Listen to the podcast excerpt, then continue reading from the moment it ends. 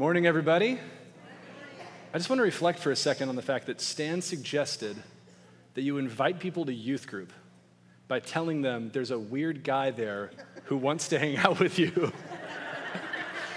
but my favorite thing about that is it's 100% accurate.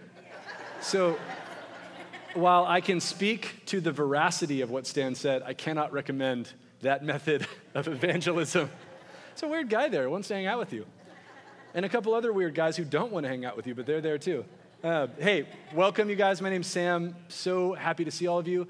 We are in the third week of our Jonah series, and I hope that you guys who are tracking with the series are, are enjoying this book as much as we are. I told First Service around the office, it's like there are just the, the number of nerdy Jonah conversations happening, it's at an all time high. I mean, like someone's sticking their head in someone else's office going like, did you notice that in Jonah? Da, da, da, Such, this book is amazing.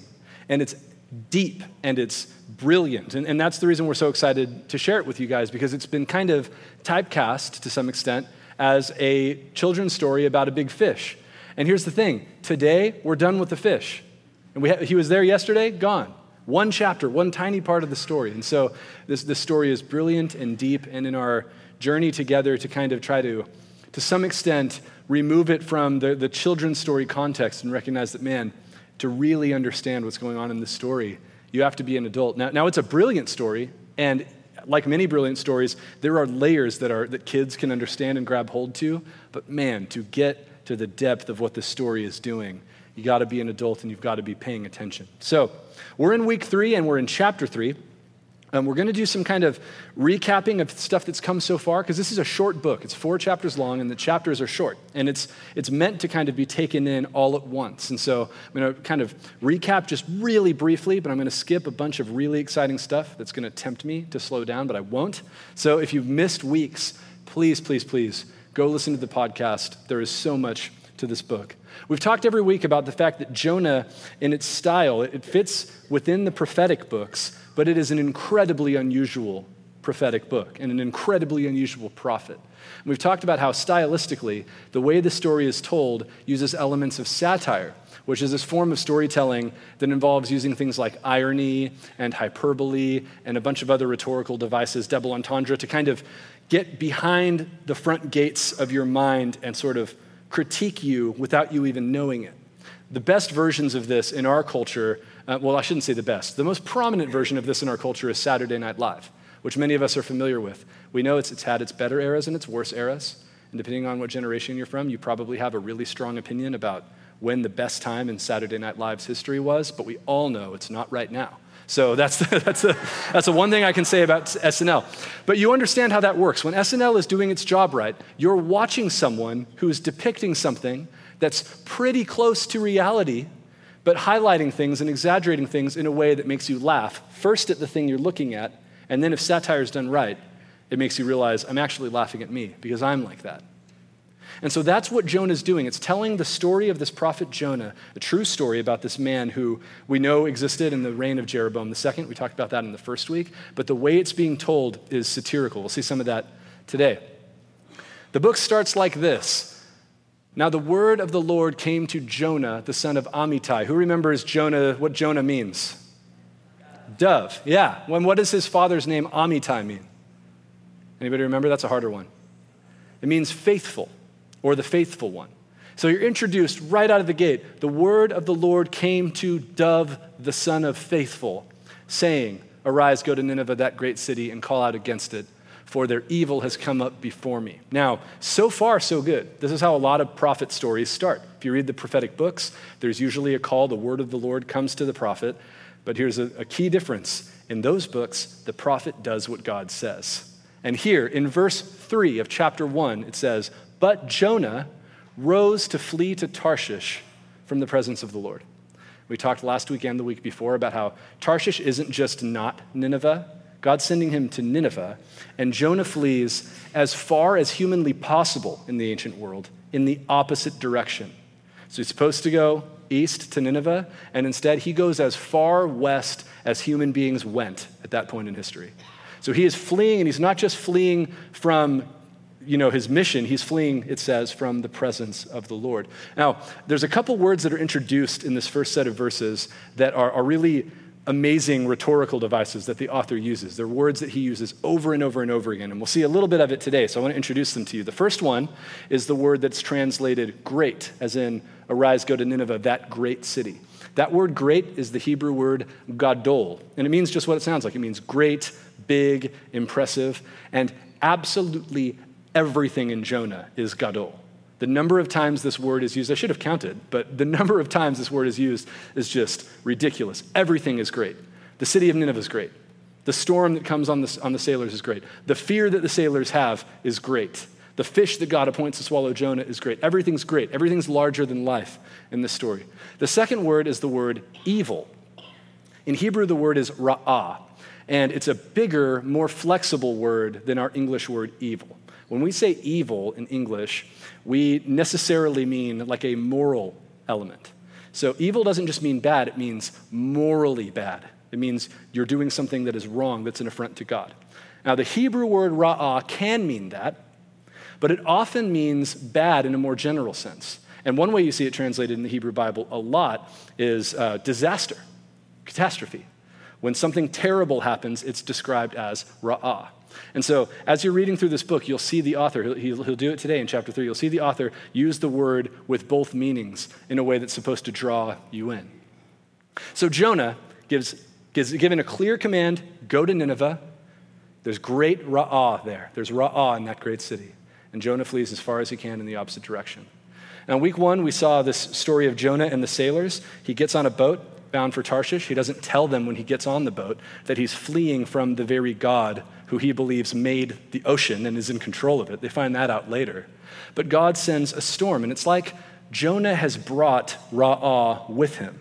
The thing that he's supposed to go denounce in Nineveh, when he flees the presence of God, this, this disaster follows him. And so this great storm comes upon the boat.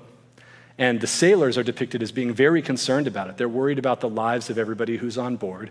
But who's not worried? It's not a trick question. Who's not worried about what's happening? Jonah. What's Jonah doing? He's sleeping below decks in the boat. And so the sailor, the pagan sailor, has to come wake him up and make sure that he knows what's going on. It says, and they find out that it's actually Jonah's fault. And where any reasonable person would say, all right, throw him in the water right now, the author goes out of his way to tell you that these pagan sailors row hard, as hard as they can, to try to get out of the storm without throwing Jonah in the water. But they can't. And so they end up tossing Jonah into the water, the storm goes away, and this incredible thing happens.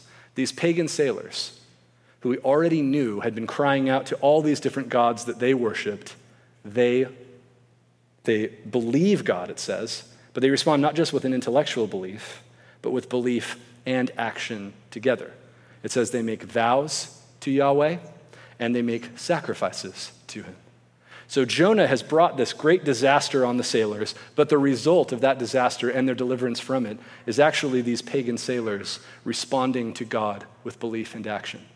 They totally show up Jonah, and that's kind of the point of that story. And it's important to keep that story in mind because the story we're going to read today mirrors it. So, Jonah gets thrown into the water, and God appoints a gadol fish to come up and swallow him and bring him down, down, down, deep below the sea to the bottom of the ocean. And when he's there, at the bottom of the ocean, in the belly of the beast, Jonah recognizes his need for God. And he repents and cries out to him. And so God has the fish um, vomit Jonah back out on dry land. By the way, it's just kind of a funny side note. The Hebrew word for vomit is ka, and it's supposed to sound like the sound you make when you're vomiting. It's one of those onomatopoetic words. So I don't know if you guys make a ka sound when you vomit, but that's what the fish does. The fish caws Jonah out, and that's kind of what that, that word evokes. But it remains to be seen if Jonah has had a real change of heart, if the kind of contrition that we're seeing when he's in the belly of the whale or the great fish is actually genuine. So now we're caught up. This is Jonah 3 1. Then the word of the Lord came to Jonah the second time, saying, Arise, go to Nineveh, that great city, and call out against it the message that I tell you.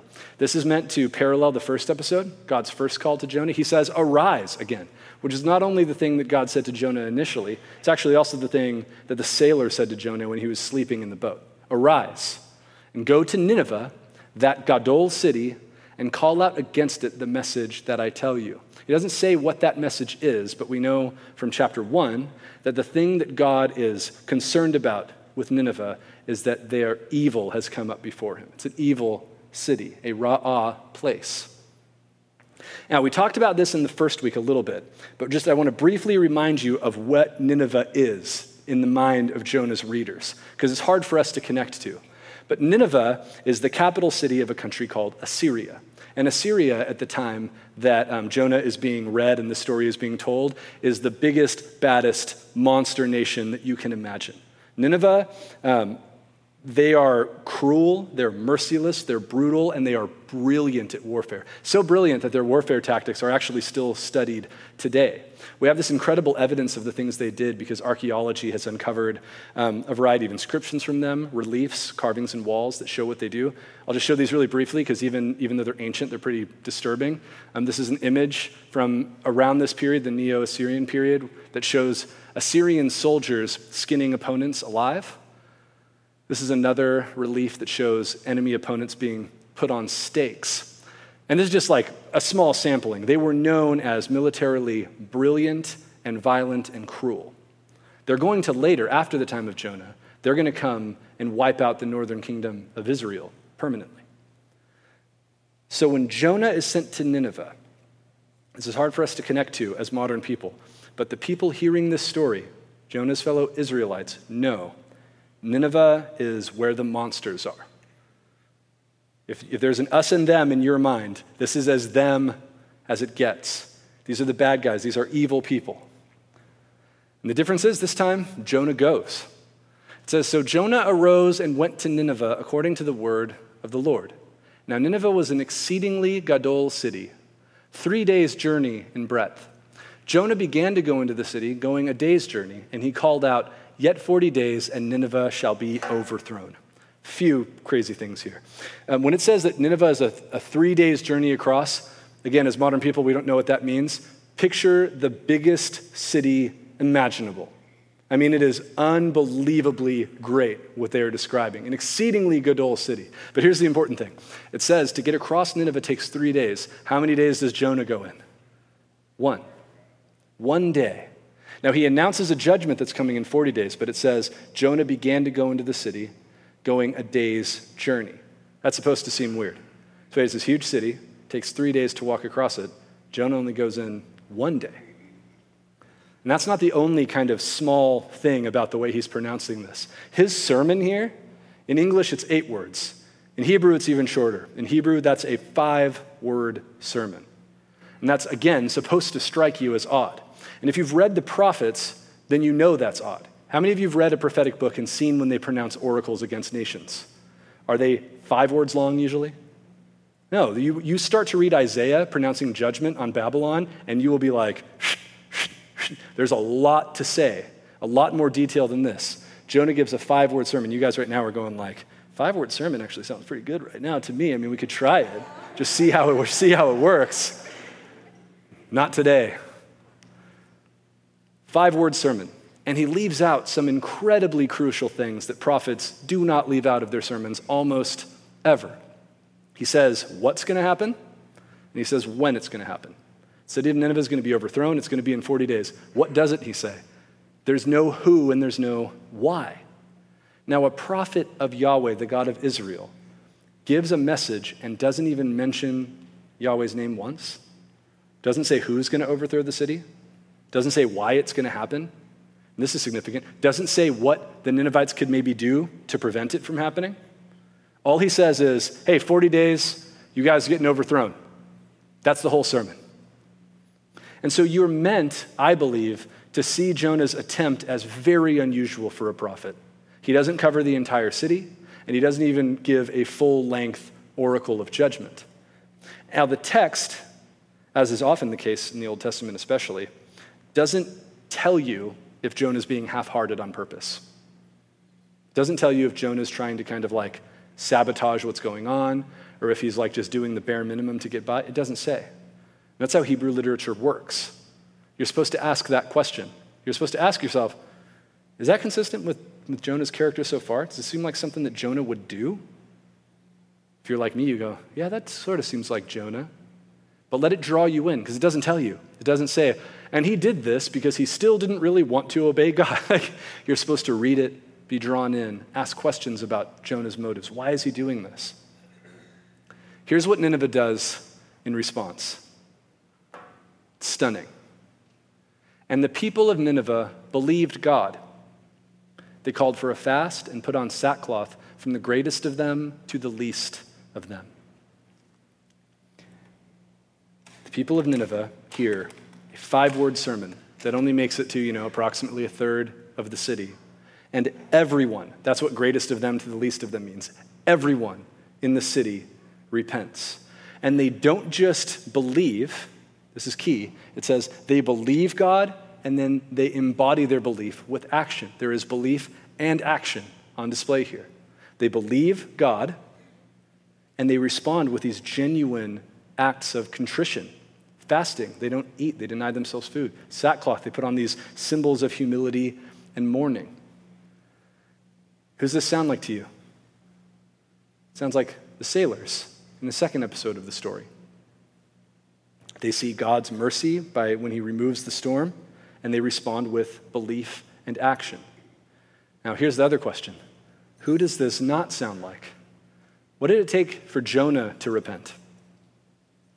Is it like a five word sermon? God just said, like, hey, repent. And Jonah's like, okay. No, what, did, what had to happen? This is the most famous part of the story. He had to get thrown into a storm tossed ocean swallowed by a giant fish appointed by God, and brought down to the very depths in the belly of the beast. That's what it takes for Jonah to be like, okay, okay.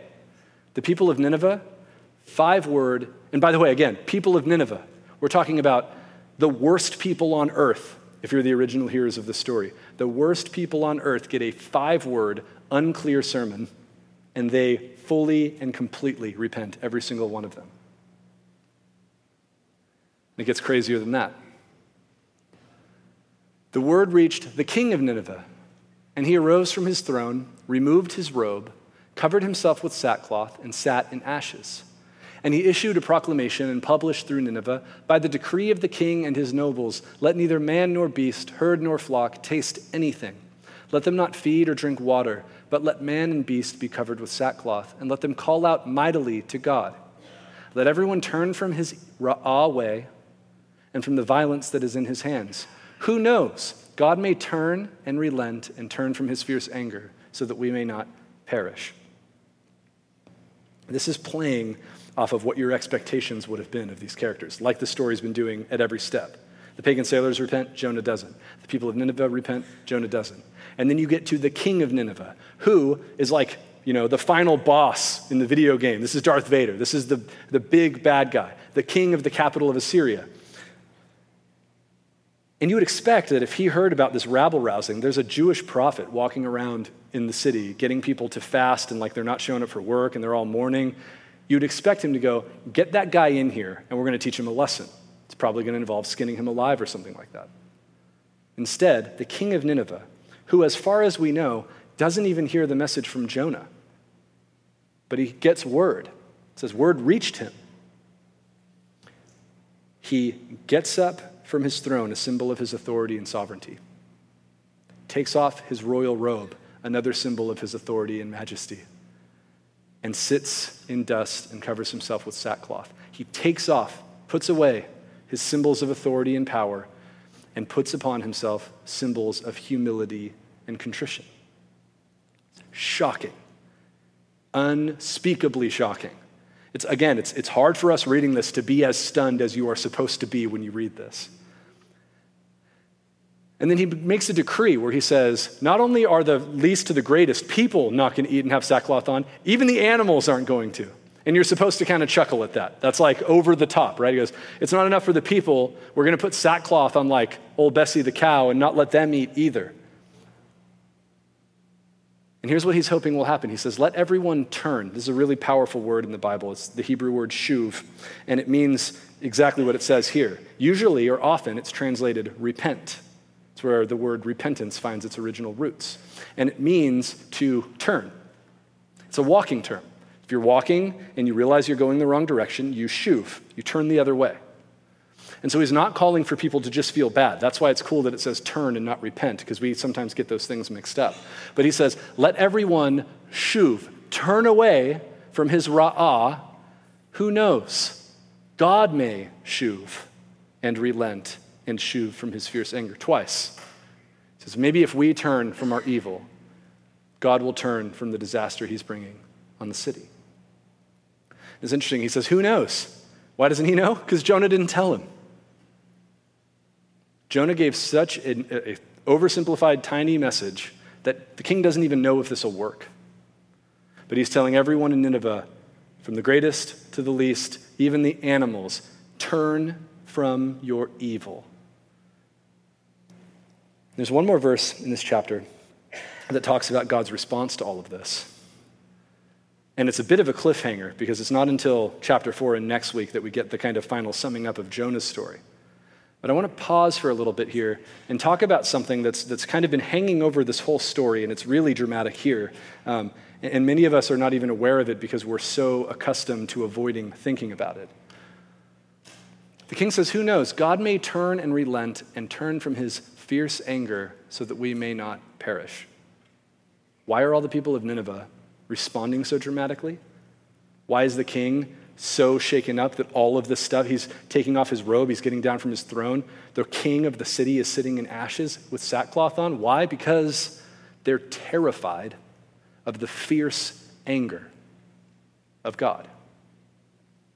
The Bible has a word that it uses consistently to talk about God's fierce anger, the anger that God experiences as a result of, of evil and injustice in the world, and they call it his wrath. And here's the truth we, as modern Western Christians, we do not like to talk or think about this. In our, our particular place in the world and our particular time that we live in, we do not like to talk about the wrath of God. Makes us extremely uncomfortable, most of us. Now, there's a small subset of people who like talking about it too much. The sermon's not for you. We'll have a different sermon at some point. I'm, not, I'm, I'm only half joking. Some of us, some of us are are highlighting this at the expense of other things about God. But that's not the problem for most of us. Most of us want to talk exclusively about the love of God, which, of course, it goes without saying, we want to focus on and talk about and lift up. The Bible does that. It's an essential part of our story that God is loving. But we treat wrath like it's this dichotomous aspect of God's character from his love. Like, like there's God's love, and we like that. We want to talk about that. And then there's God's wrath, and it's kind of in opposition to God's love. And so we're going to ignore that and pretend that one doesn't exist. But you guys, the Bible does not do that. Do you notice? God's angry in this story. We're so used to kind of like glossing over it, I'll bet the majority of us didn't even notice that God has fierce anger against the evil and violence that he sees in Nineveh. here's the thing this is the first thing we have to understand about God's wrath, and it is absolutely crucial to get this as a Christian not just so that you can explain it right, but so that you in your soul can understand rightly who you are. God's wrath and God's love are not two opposite aspects of his character. They're not. God's wrath is an absolutely essential outgrowth of his love. Wrath against evil, sin, and injustice has to exist if God's truly loving. We'll give a weak, small human example. Imagine a parent. If you're a parent, you can imagine yourself, who sees his or her child, and the child is being hurt in some way, or being threatened in some way, being manipulated, being bullied.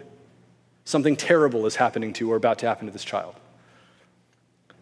Would the loving parent look at that situation and say, you know what? I kind of love everybody. And so I'm just going to let this one happen because I like, I'm not going to let this make me upset because I love these guys. Is that, would, would, would that be love? That's like a parody of love, right? And we're talking about like your human reaction that is imperfect and flawed in a million different ways. But I, as a parent, as an imperfect father, if someone threatens my daughter, it's not just like, I'm going to act because that's the loving thing. There is a welling up of righteous anger now, it's easy for that to run rampant and become a problem, of course, especially for human beings. But could you imagine a loving being who is powerful, who sees absolutely everything that happens on earth, and is not moved to anger by what he sees? Could a loving God not have wrath? Like I said, it's harder for us, kind of in the modern Western world, to connect to this aspect of God. And I, and I think part of that is because, in general, the easier your life is, the less you care about justice, the less desire you have for justice, the less you want an all powerful being to be angry about what you see happening in the world. Now, this is a big room, and so I don't want to broad brush and say that everyone in here's life is easy. I know that there is a lot of suffering in a room this size, and some of you have suffered horrifically and are suffering. But in general, compared to most of human beings for most of human history, and a lot of human beings who are alive today in different parts of the world, man, our life is easy. I've never in my life had to wonder if my daughter would eat. Never. Probably never will. But I have friends in other parts of the world who wonder that every single day. And it's not just like an accident of birth that they're not near food. No, they live in countries where corrupt governments are squeezing every dollar available for themselves. And there are a few rich people taking advantage of all the poor people.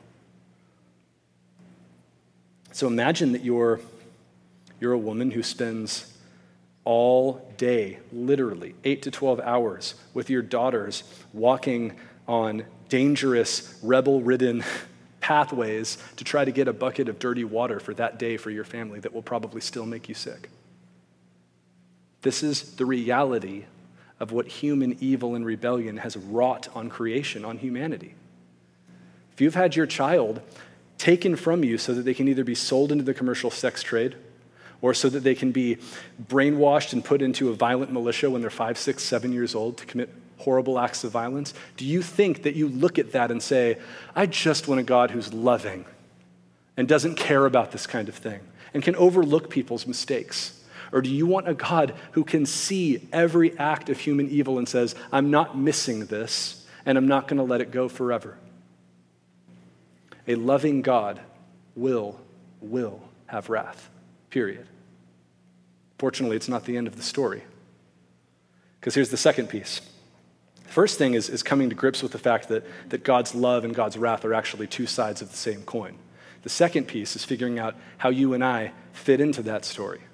Because we have a natural kind of proclivity towards wanting wrath and justice for people who have wronged us, people out there, and wanting mercy and grace and forgiveness for ourselves. There's actually, this is not like just something I'm making up. Psychologists have studied this in depth. It's called the self favoring bias. It's exactly what it sounds like. Here's how it works if you get a good grade on a test, why did you get a good grade on the test? Oh, because I studied hard. I know the material really well, and I'm really, really smart. That's why I got a good grade on the test. But if you get a, good, a bad grade, why'd you get a bad grade? The test was too hard. This teacher's not fair. He didn't do he didn't even cover this part, and no one could pass this test, right? You guys have done this in a million areas. Your team wins a sports game. See how you can tell how athletic I am by the fact that I called it a sports game, by the way. Um, your team wins a sporting game, and you go, oh man, we practiced harder, we're stronger, we're better at this game. Awesome. You lose, the refs could not make a good call to save their lives. You guys do this when you're watching sports. Your team wins, my team's the best. They lose, oh, it's the, you know, it's the refs. We all do this. You get a job, I'm, I'm qualified. In fact, I'm overqualified, and I killed that interview. You don't get the job. Oh, you know what? I probably I didn't get enough sleep last night. At my best, I could. I'm too good for this job. They probably thought that I have too many qualifications. We do this all the time.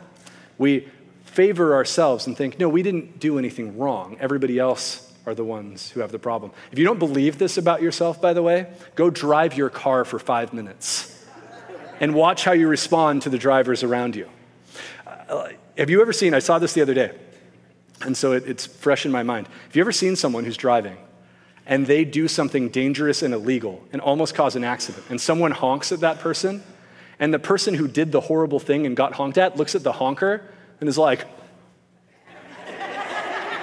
you know what I mean? Some of you guys are like, I did see that happen. I saw it in my rearview mirror happen on my way to church this morning. If you make a mistake, you cut somebody off, you go, oh, sorry, forgive me, I never do this. But if someone cuts you off, you're like, are you kidding me? This guy can't even wait five seconds for me to, you know what I mean?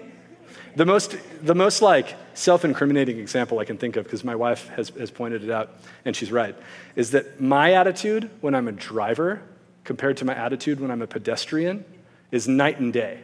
So I'm a pedestrian. If I'm walking, I'm like, hey, pedestrians always have the right of way. So if I step in the road, that car, I don't care how fast they're going, they slam on the brakes and let me cross because pedestrians always have the right of way. But if I'm the guy in the car and someone steps out in the road, I'm like, I had to slam on my brakes just to not hit you. Don't you know how big and heavy and dangerous my car is? Couldn't you just wait five seconds for me to go by? You know what I'm saying? when you have done wrong, there's always an excuse. When someone else wrongs you, they're evil, they're horrible, they should be punished. We're talking about like small, kind of silly examples, like driving your car, right? But look inside yourself. We all do this with hugely important things too. We don't manipulate people, we don't mistreat people. They do that to us. But we're always misunderstood. Or we just, you know, we didn't have time to explain ourselves right, but we're not being evil.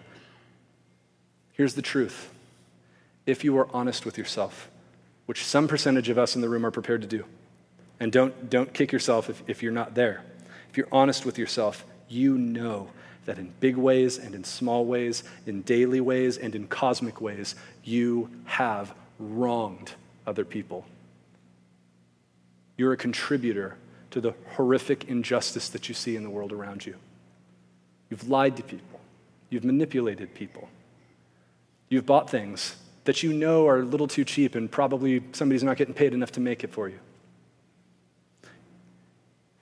Some of you some of you are thinking of things that are, are massive, terrible things that you've never come to terms with, never talked to someone about. As a side note, today might be the day to do that. G.K. Chesterton is a really amazing author and thinker, British um, apologist. He, uh, the story goes at least, that he, he was responding to this prompt that a big newspaper in London put out that wanted philosophers and authors to write something about what was wrong with the world. The prompt is, What's wrong with the world? And so authors and philosophers put in these big, brilliant treatises on evil and injustice and what's wrong with the world. G.K. Chesterton wrote this Dear sirs, I am. Yours sincerely, G.K. Chesterton. Because he gets it. He gets that, that good and evil is not the difference between me and you. It, it's right inside of me. That I can't look at the injustice and horrors and evils that happen in the world around me honestly and not realize I am a part of the problem. The things I do contribute to the brokenness of the world in big ways and in small ways. And so you find yourself in this, this really horrible position where, on the one hand, a truly loving, powerful God is going to have wrath against injustice, and we want him to and we need him to. And yet, when that God focuses that wrath and brings judgment, you and me, we're going to be right in the middle of the crosshairs. See, there's, if there's no justice, there's no hope for the world. But if there is justice, there's no hope for me.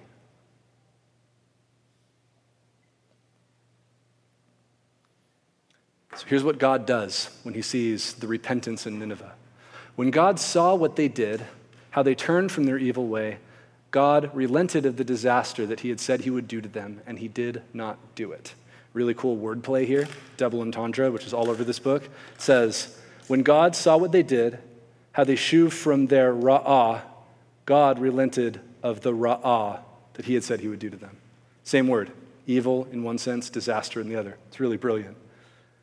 God sees this over the top contrition, which again is being portrayed in this just amazingly comprehensive way throughout the entire city of Nineveh. He doesn't bring the wrath because the evil is stopped. And so you, you go, wow, that's impressive. That's incredible. They, by the force and authenticity of their repentance, turned this evil disaster, or not evil, this disaster, ra'ah, that was going to come upon the city. And so you, you should stop and go like, man, who's actually the good example in this story? Like so far, Jonah, not a great role model, right? But the king of Nineveh, that guy's incredible. This is back to his reaction. It said, The word reached the king of Nineveh, and he arose from his throne, removed his robe, covered himself with sackcloth, and sat in ashes. The rest of the city does the same thing, and as a result, God turns away from his wrath. The king of Nineveh, the main bad guy, puts aside his symbols of authority. And as a result of that, the, the lives of the city are saved. They all follow suit. But here's the thing Does Assyria, at this point in history, suddenly change permanently into like a good group of people who only do good in the world? And they march around the ancient Near East, like doing humanitarian projects for other people groups? Any students of history in the room? Is that what Assyria does? They give up their enemy skinning ways and become well drillers all over the ancient Near East. No. The timeline, you can't exactly put it together, but we know um, that after the time of Jonah, Nineveh is going to go and destroy the northern kingdom Israel. They're going to just continue to pillage and enact horrible violence on the ancient Near Eastern world until they are eventually destroyed by Babylon. Disaster doesn't come right now, but it, it comes. Babylon's going to sweep through and destroy Assyria in 100 years, give or take, from when this story is set. And that again should sound kind of familiar. Because you might have moments of, of repentance, and like the king of Nineveh has this extravagant one where he takes off all the symbols of authority and sits in the dust. We can't match that. But we, like he probably did, or a king after him, put the robe back on and climb back on the throne. And so you see this incredible picture of how this act of repentance and humility and submission averts disaster, but it's temporary in this case. So you're right back where you started in kind of the ultimate sense that, man, a good God can't look at evil and not act. And yet, if I'm part of the problem, how can I escape his wrath when it comes? But the king of Nineveh provides us with this unbelievable picture just a picture, just a glimpse of a better king that's coming later. As Christians, we believe that God sees the injustice and the horrors of human evil, and he cares. He acts. He is moved. He has wrath that builds up. This is described all over the Bible. And yet, because of his great love for humanity, for you and me, he provides a way that he might be just and loving, that he might be just and yet provide an escape. And what it looks like is this it looks like the King of Kings setting aside his royalty, getting down from his throne, taking off his robes, sitting in the sackcloth and ashes of humanity and earth and dying the death that the rebellious, evil people who are part of the problem should have died, but he didn't deserve. The king of Nineveh, he gets off his throne and takes off his robe to save his life. The king of kings gets off his robe and off his throne to save your life. And in this character, we see this picture of a king who, by his humility, saves his people. And just know, man, 700 or so years after that, the true King of Kings is going to do this on a scale unimaginable. Son of God steps down from the riches and authority and glory that he deserves, dies the death that the unjust and evil people like you and me should die, and in doing so provides a way for us to not be destroyed by God's wrath, but to be forgiven, brought into the family of God. Paul, when he's writing to the church in Corinth, he's talking about generosity and, and encouraging the Corinthian church to be more generous. But he says this incredible thing about Jesus. He says, You know the grace of our Lord Jesus Christ, that though he was rich, yet for your sake he became poor, so that you, by his poverty, might become rich. That a beautiful picture of the reversal that happens in the life, death, and resurrection of Jesus? The King of Kings, worthy of all riches, honor, and glory, sets all of it aside so that you and I might be brought into the family of God. And so we respond as the ushers pass out communion. By the way, if, if you're not a Christian today, um, you are more than welcome to just let that pass. You don't have to feel weird about it. This is something Christians do together. Um, we respond in the way modeled by both the pagan sailors and by the people of Nineveh and by the king of Nineveh, not just with feeling bad or feeling guilty. In fact, feeling feelings of guilt is just supposed to serve as a prompt to push you towards God. But ultimately, what we do is we respond with belief and action. The soldiers see the power and or the sailors rather see the power and mercy of God, and they respond by believing and by making vows and sacrifices. The people of Nineveh hear about the power and wrath of God, and they respond by humbling themselves almost beyond belief, including the king. And so, those of you who've been Christians for a long time, you know that what that looks like in practice is this ongoing process of day after day enacting your beliefs better and better. And it's two steps forward and one step back. You still make mistakes, but you're growing. That's what putting action to your belief looks like.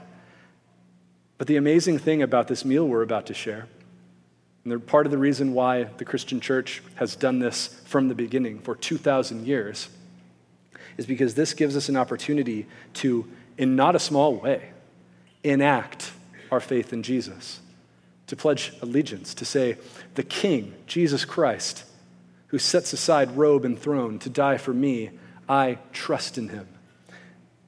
And these elements of, of bread, which Jesus called his flesh, and juice, in our case, or wine, that, that represents his blood, these things allow us this incredible moment where we can stretch backwards in time to the sacrificial death of Jesus to when he put aside robe and throne to die for you. And it allows us to stretch forward in history to the day when you and I will be given a new and clean robe that we don't deserve and didn't earn for ourselves. Why does Jesus take off his robe? So he can give you one. And that's incredibly good news.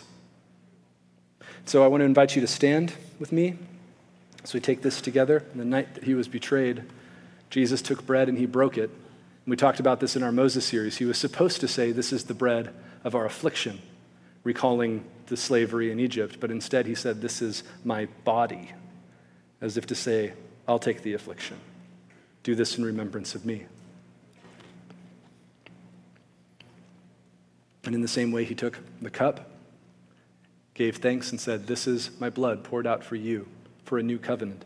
You guys, I hope you recognize there is a new deal on the table people who are a part of the problem, people who have sinned, who have made mistakes, who have wronged neighbor and God, have a way to not remain God's enemies, but to come into his presence as children, sons and daughters, friends, not just conquered enemies. And so the blood spilled by Jesus on your behalf allows you that place in his family. Father, I, um, I knew all week that it is a weighty thing to speak of your wrath. And I, um, I thought in first service, and I, and I think it again now, Lord, of how, how many times the thought of your wrath has comforted me. When I've been with our partners and my friends in the developing world, in Africa and Cambodia and Haiti, and I've seen the, the horrific injustices that people are suffering, and I've seen people wronged and mistreated and broken, and I've gone back to my bed and I have wept. And the thing that has comforted me is knowing that I serve a God who sees this, who is not turning a blind eye to suffering, who's not turning a blind eye to evil and injustice, who will not let it go on forever. And yet, a God who has provided a means of mercy, of forgiveness for people who, though we deserve to be destroyed, can be reconciled to you and brought into your family. Lord, I pray that if there is anyone in the room right now um, who has never recognized that, who has never come to, to be your child, if there are people who are recognizing their own wickedness and knowing that, that they need to be rescued, Lord, I pray that you would speak to their heart, that they would come to speak to someone here, you would call them into your family, that everyone in this room would know that the doors of salvation are open because of what your son accomplished 2,000 years ago. Let us sing of his glory and goodness, and help us to remember that you are a good and loving King. Thank you for your humility, for setting aside your robes that I might have one. In Jesus' name, amen.